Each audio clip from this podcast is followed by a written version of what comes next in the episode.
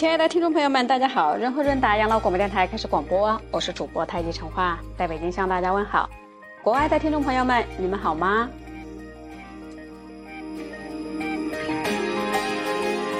今天我们的主题是不诚不战，就是诚恳的诚，战是占有的战。当然今天我们讲的这个战是叫占卦啊。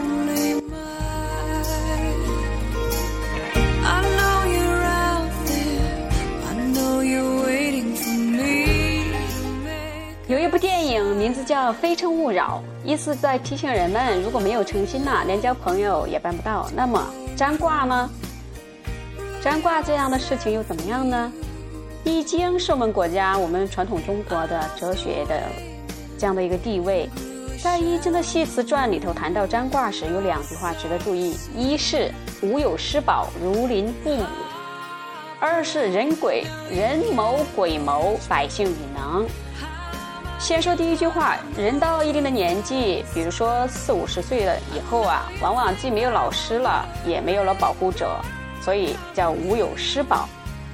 这时遇到重大的疑难问题该怎么办呢？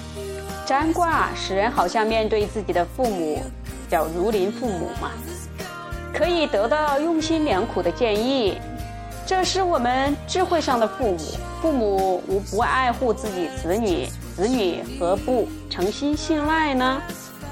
再看第二句话，占卦时是人在想办法，同时也拜托鬼神一起来出主意。古人相信人死为鬼，这里所说的鬼就是泛指祖宗祖先之灵而言的。鬼神不受身体及时空的限制，所以可以预知未来。百姓学会了占卦，就可以预知未来；百姓学会了占卦，就可以与能，就是与这个能力共处，一起来展现这种特殊的能力。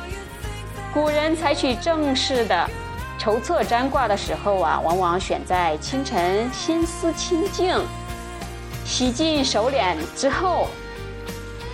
若在白天呢、啊，有的还会先斋戒沐浴，先洗干净了，这些都是为了表示诚意。我们说有一个词叫敬诚，就是敬畏敬重的诚意。我们平常向父母、向长辈、向老师、向各种专家请教的时候，不是也需要心怀诚意吗？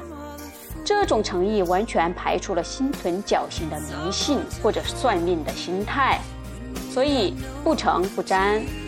我们不妨引申到不诚不请教，不诚不去问。好，今天的节目就是这些内容与大家分享，希望对大家有所启发。这是我们润和润达广播电台的意义所在。